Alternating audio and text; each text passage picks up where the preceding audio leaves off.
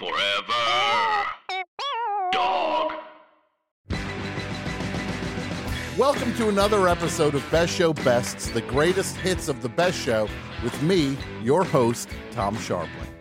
If you like what you hear, make sure you join us every Tuesday night on Twitch at 6 p.m. Pacific for a brand new episode of the Best Show featuring callers, celebrity guests, live music, and plenty of surprises. Enjoy! Hey. Hey, best show back, best show 24, 24 hour marathon. We are in hour, we're about to head into the next hour of this. I think we have seven hours to go now. And I'm going to go to the phones. I think we have a a guest. I'm going to the phones. We have a, that's right. Famous person on the line. That's right. famous person on the line. Here we go. That's right. We've got a famous person on the line. And now, everybody, it is my pleasure to welcome to the best show, Jarvis Cocker. How are you, Jarvis? Hello, Tom. I'm all right. How are you if you've been broadcasting for 17 hours straight? I've been talking for 17 hours straight and I've never done anything like this. The most I ever talked was six hours. I've done six hours of shows and yeah, this is a whole other thing. You, you, I didn't realize how low it would get. And the, it's, it, it's a real test of, of my, uh, of my uh, willpower and it's a chat it's like me versus me right now but i think and i think i'm losing it's me versus me and i'm losing No, don't say that. Don't say that. Uh, uh, how much coffee have you drunk? I, i've had a bunch but i've tried to moderate the amount of of coffee i have been uh taking in because i didn't want to truly crash so i've been trying to keep it on like a like a steady uh almost like an iv drip if that makes sense um Right, yeah. but I'm doing okay. And you being here makes me very okay. You are the obviously everybody knows who you are. Everybody listens to the show is probably uh uh doing backflips right now. Jarvis, you wrote a book that just came out. It came out uh it's it's out in the in, it's out in the UK.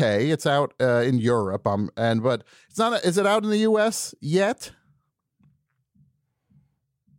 No, I think I think like it's available, um, you know, on import, and I think we're trying to get a distribution deal for Mm-hmm. it, but th- there isn't a publisher in the US. now. Sure. Well, it's a it's an amazing book. It's called Good Pop, Bad Pop, an inventory by Jarvis Cocker. And Yeah. this book what what what a joy it was to read uh this book. And you you I guess ostensibly it's a uh it's a it's you talking about everything up until like the the the the point when pulp kind of pops is where where the line stops but it's such an amazing journey through your thinking and your experiences and everything that turned that made you you. And well first of all the book just looks beautiful. The the design and the photos everything is just it's just wonderful. I can't recommend the book uh, um, highly enough. It's it's just a real uh, a true achievement. Um and the way you for uh, the way you tell your story is by way of the items that you are kind of uh, sorting through and and kind of piecing your past together and what has value and what you can say goodbye to. And uh it's just you you really you really uh you really you really killed it with this jarvis. What an amazing book. Well, thanks, Tom. Yeah, I mean, it's all down to really the fact that I've never really thrown anything away in my life, which obviously can lead to problems. But all this stuff, like you say, it's kind of a a life story told through objects, and all these objects were just in a loft of a house that I used to live in, like about twenty odd years ago, and I'd left this stuff there. Um, I'd left London for a while and just left this stuff in a friend's house, Mm-hmm. and um, I always thought that was kind of not so nice of me. Maybe they might want that space for themselves to store their rubbish in rather than my rubbish. So Yeah. um, I always thought I would get to grips with it one day, but I guess lots of people have got things hidden away in lofts or cupboards, and you very seldom do get round to doing that. But one day I just decided to do it, and luckily for me, I suppose, instead of throwing it all into what I would call a skip, but you would call a dumpster, you know, Mhm. just throwing it all away, I decided to look at each object individually, take pictures, and see if they could tell me a story. And and as you say, they've ended up in this book, and it, it ends up being a life story told through objects. Yeah. Yeah, absolutely. And how how long had you been contemplating uh, writing a book like this? Because there's other things you've written. There was there was actually a kind of like what would you call the the the shorter version of Good Pop Bad Cop, which was based on two um two two uh, lectures that you had done. Oh yeah, well that's good. You see now, you, what happened was, yeah, I came up with that title for like we had this thing called Brexit. You've probably Yes, heard of it absolutely. over there. Uh, terrible idea, but unfortunately it happened, and I was very much against it. I've spent a lot of time living in Europe, so I, I was very keen to remain part of Europe, but um, it went the other way. And I, I did quite a lot of going to on marches and stuff like that. And, and like you say, I, I put together two speeches that I'd made, um, impassioned speeches trying to change people's minds about the subject of Brexit. Uh, they were collected in, in a pamphlet called Good Pop, Bad Pop. Yeah. But then when I came to writing the book, I suddenly realized why did I throw away that great title on, on a little pamphlet like that? Because um, I don't know, it just seemed like it would be the best title for this book because most of the objects that I come across are pop items because I, I believe I was kind of raised by the TV and the music that I listened to. I mean, Mhm. I've been reading your book and um, I've just been reading your bit about auditioning for the new Monkees. Oh God. Uh, and obviously, I don't want to raise that because I know that's uh, um, uh, not such a nice memory for you. Oh. But um, it's fine. obviously, we share a love for the original Monkees. You know, I, I, I watched that program so much when I was a kid, and I think that had a lot to do with my desire to be in a band. I think because I saw it when I was so young, Mhm. I probably thought it was like a reality TV show. You know. Yeah, and it's it's funny that the, the when you think of the Monkees as this, it's kind of like the Pinocchio story in the real world, where it's this prefabricated band that somehow became a real band against everybody's wishes. No, none of the people on the business side of things, the Don Kirshner's and the people who were running the television show, ever wanted the Monkees to play their own instruments, for example. But they Yeah. did, and they they recorded this album, Headquarters, which is this amazing kind of like kind of ramshackle garagey album which is just um it's special and it's kind of but it sticks out in the catalog as this like sore uh, like this, this, this like uh this this nail uh it's like a square peg in a round hole because they had the best session guys but then suddenly there's this album that feels like very homemade and it's just the the Monkees will always hold a very special uh place in my heart because um there's something beautiful about the whole concept because they're they're basically saying what is authenticity is ultimately what the Monkees say to me. Because at that point the beatles are singer songwriter you got to write your own songs if you're legit if you're authentic but the Monkees now just it the time has proven that the songs are the songs the singing is the singing and that is what makes something stand the stand the test of time. So yeah, the Monkees are incredibly important to me. Um, so you, how long had you been thinking about actually writing this sort of book? Well, I guess a lot of people, you know, you kind of think at the back of your mind, oh, yes, one day I'll write a book. Mm-hmm. Uh, I liked the idea of it, but I didn't really.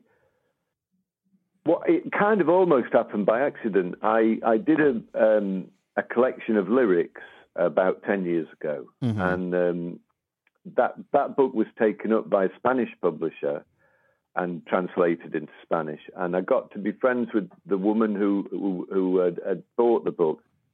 And she then became a literary agent, and she said, Jarvis, um, can I be your literary agent? And I said, well, yes, Monica, you can, but um, I've no intention of writing a book. But if you think it's a good idea, then I've no uh, objections. So she became my literary agent, and then, kind of almost without me realizing, she got me a book deal, hmm and it was Yeah. quite a good deal. So then I just had to write a book.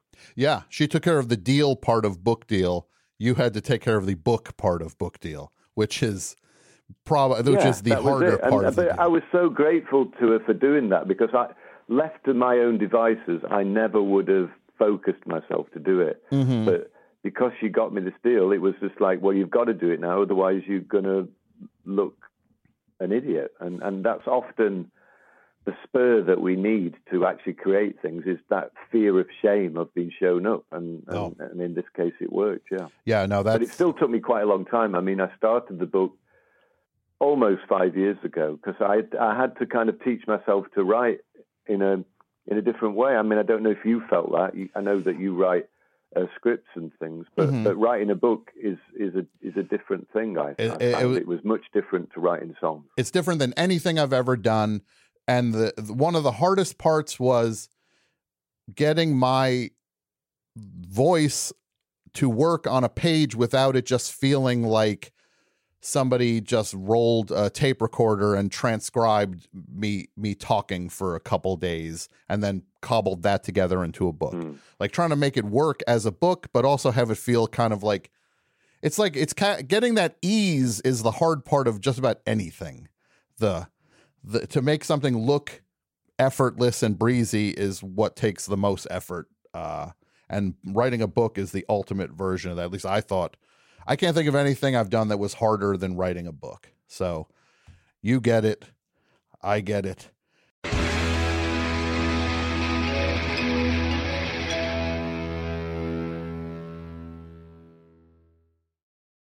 Hi, everybody. Tim Heidecker here. We have a brand new office hours that just came out of the oven. We've got legendary psych rocker Ty Segall, and Doug is back from down under. Good day. G'day. And his mommy came with him. Mommy and Gary Lussenhop are here too. Alicia let me know that she finished the White Album, has thoughts on that, so much more on this legendary episode of Office Hours. Find us on your podcast app of choice or watch us on YouTube at youtube.com slash office hours live. So who are the animals? Because I don't smell them.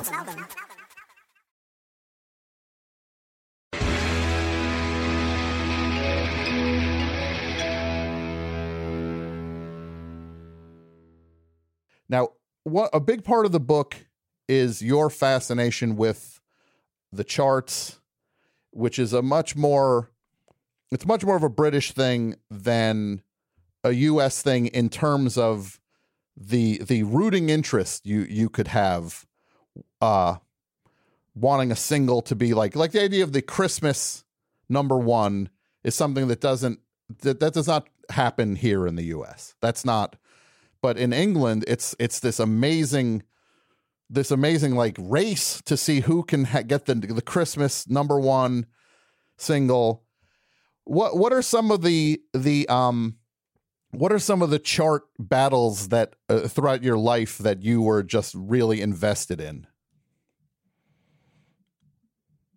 Well, yeah, I mean, the thing is, I, I get what you're saying. The charts for me have become less important, and, I, and I'm often wondering whether that's just because of my age or whether they've just gone rubbish. I prefer to think they've just gone rubbish, Mm-hmm. but I don't know whether that's actually true. But like you mentioned, the Christmas number one thing, I mean, that's become really dull in this country over the last few years because there's this guy who has cornered the market. Basically, every year he writes, he releases a song with all the proceeds going to charity. So that's the good side of it. Sure. But it's always just a cover version of a famous song into which he manages to put the the word sausage roll. okay. I don't know. If, uh, if, I don't know if you're familiar with sausage rolls. They're kind of like sausage meat with like flaky pastry around them. They're okay. very popular in the UK. I don't know if they're so popular in the States. Anyway, I think the first one he had was I love sausage rolls. So that okay. was the first one. Mm-hmm. And then what Anyway, he's had the number one for the last three years. So I've lost interest in the Sure. in the Christmas number one battle. Well, how about as a kid? Do you Um, remember I suppose the chart battles as a I kid really you were obsessed with?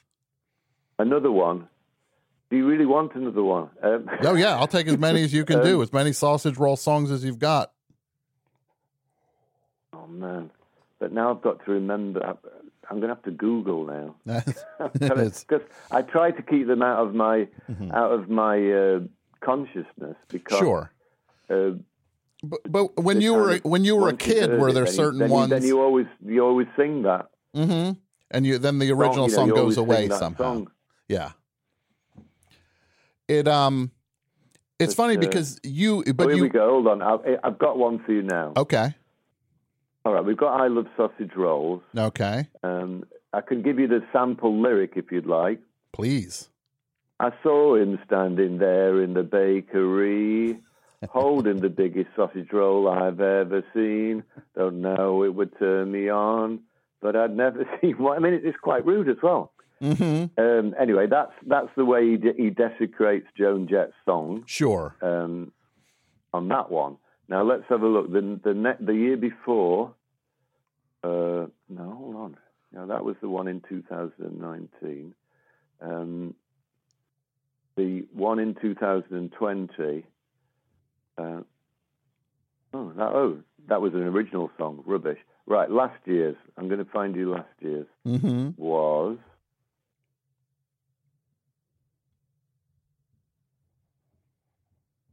Come and sing and dance to sausage rolls with me. Here we go. We are back trying to make history. Oh, I don't know.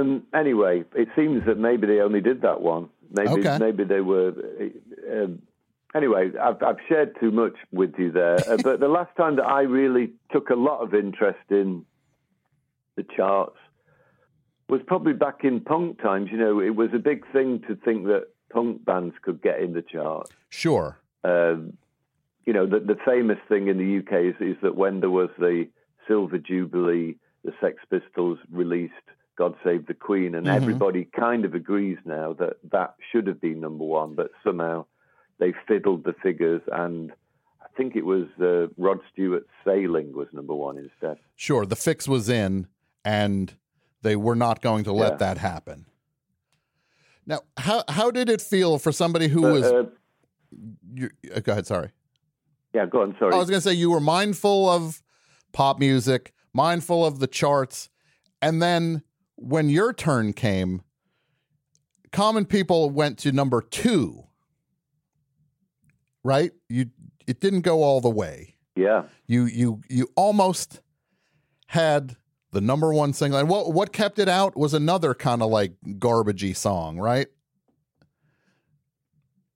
Well, that was these two guys called Robson and Jerome who were in um a TV program, um, and they kind of yeah they they also desecrated famous songs. So they they did a cover version of Unchained Melody, Mhm. um, and that was number one uh, instead of Common People. Yeah. Sure. And that uh it's almost like one of those things where it's like what are you going to do? The that's that's uh, there's it, it what should have been was not what was. It's a number one song in all of our hearts. Well, uh, no, I, I mean, I don't. I mean, the thing was, before that, Pulp, I think the highest we'd been in the charts was like number 30. So Mhm.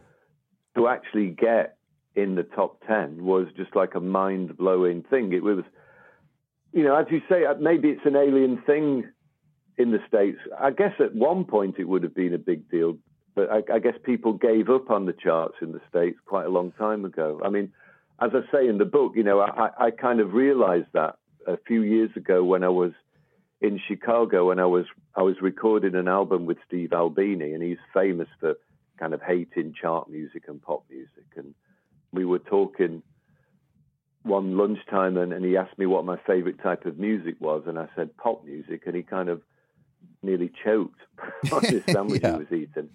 Um, so, so that made me realize that it, they don't really hold the same thing. I suppose maybe because the UK is a smaller country, and and the thing that I liked about the charts, or, or that seemed to be a thing that it was a it was a kind of weird form of of capitalist democracy because a, a, a seven inch single would cost maybe 50p, you know, which is Mhm. less than a dollar, whatever. And and you could buy that single, and then you would kind of like, as you said at the beginning, like you would feel invested in that, like thinking, oh, is is that record going to go up the charts? It was almost like uh, betting on a horse or something. you Yeah. know. you you felt like you had some, you were kind of voting in some kind of exciting election. Sure. And if enough of the like-minded people voted for that song, it, it could get somewhere. And and they, I suppose, the one that I always seem to uh, use as an example of that was when Laurie Anderson got to number two in the in the UK pop charts with with her song "Oh Superman," which was just you know something so left field Yeah. was was there was was there almost at number one. and that is the beauty of of the British charts because the US is just so enormous that you just can't move the needle as easily as you can because there's just I mean the US is just too big to do that. You have so many regional hits in the US over like that's been the history of uh, so much rock here is just like oh this band was popular in te- in the Texas and but they but their records really didn't make it uh, much out of that. Like there are these local hits. England is just a little more manageable in terms of the charts and actually being able to make a dent and and you have your identity tied to those uh to those singles you buy. You um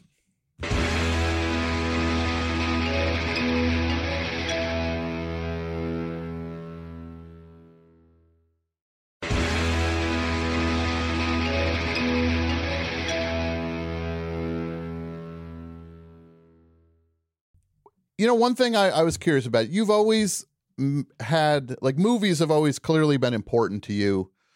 You you've talked in the past about having kind of uh, having uh filmic aspirations i guess over the years. And um is that something you still have? I mean i know you did you did the wes anderson music which was amazing. You got to do the the the french pop for that as was it tip top?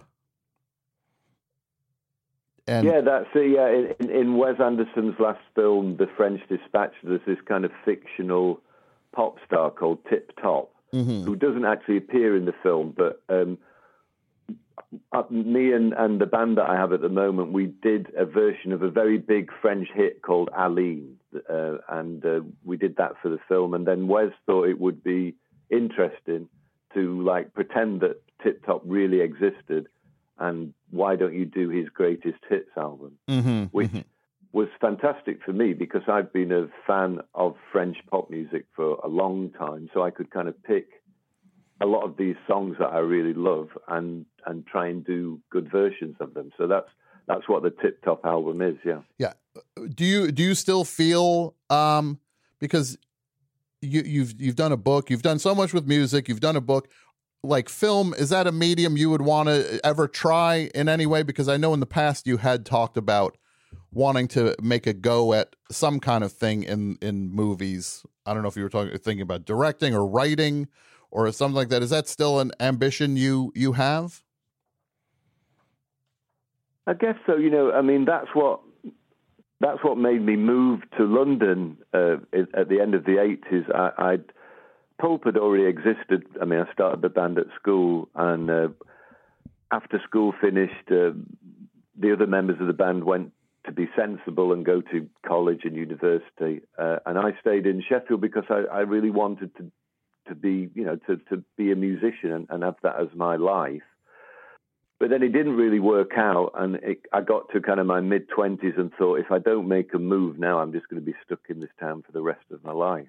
Sure. So I applied randomly to St. Martin's College, um, which some people might be familiar with because of the lyrics to Common People. I I applied there to do film. I'd I'd, I'd picked up a, an old Super 8 camera from a kind of you know like a garage sale kind of thing, and and um, and I was, I'd filmed a couple of things, and I applied to college and through a, a strange I don't know. I, I, I, got in, and, and that got me out of Sheffield and got me to London, and um, and so yeah. Then I thought I, studied film for three years, and, and thought maybe I would do something with that. But then, in a weird kind of way, towards the end of of college, um, we played a concert, and suddenly people clapped, Mm-hmm. and um, so I thought, oh, okay, because music has really always been the thing that I've wanted to do because it's the thing that that moves me the most.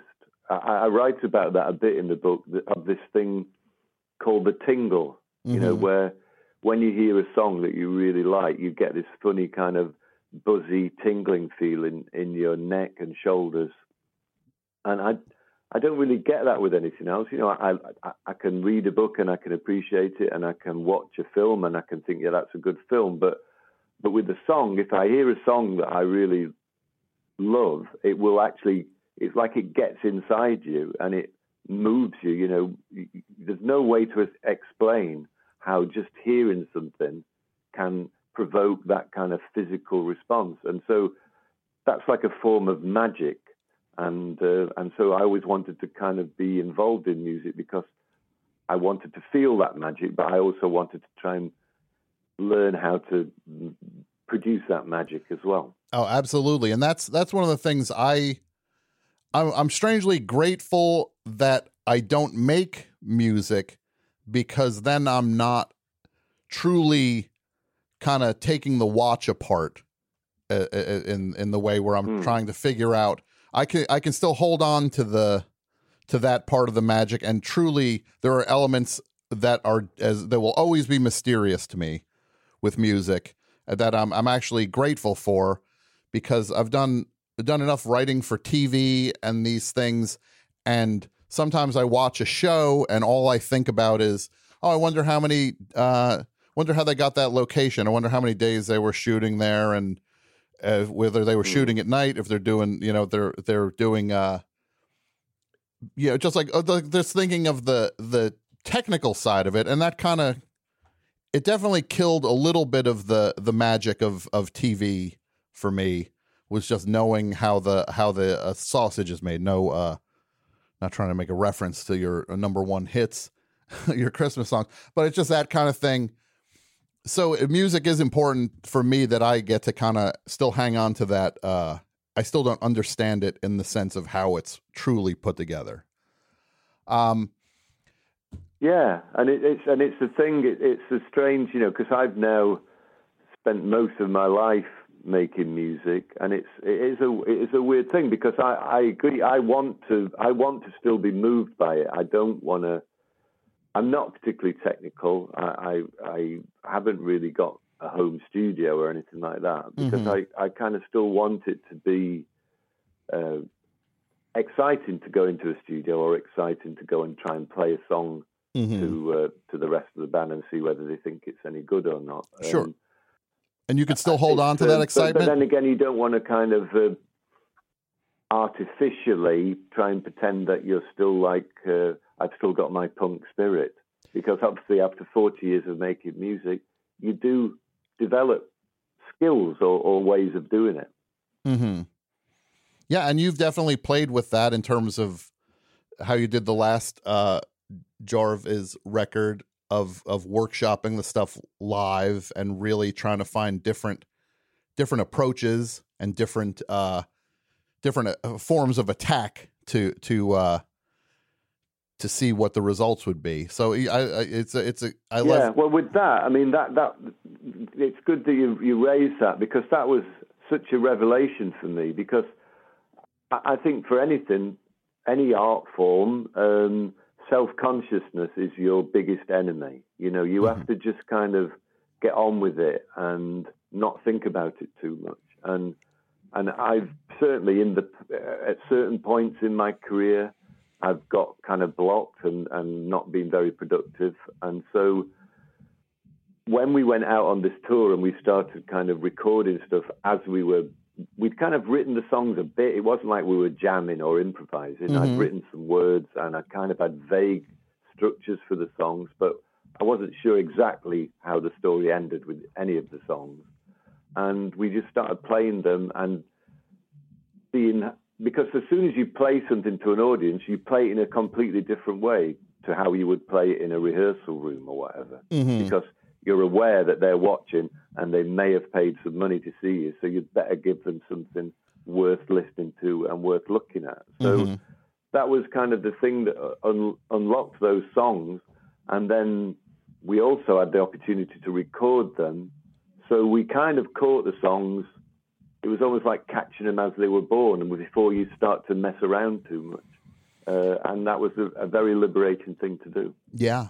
Well, that's that's that's really interesting that, for you to just keep pushing in different ways to to see where you go, but you can't you can't deny who you are and who you've been in that process. And look, I, I've got one more thing. Well, then we'll let you get on with your night. You announced a, a day or so ago the 2023. You're going to do some pulp shows. Um, is that going to be a, a U.S. Uh, are you going to do some in the U.S. also? Please.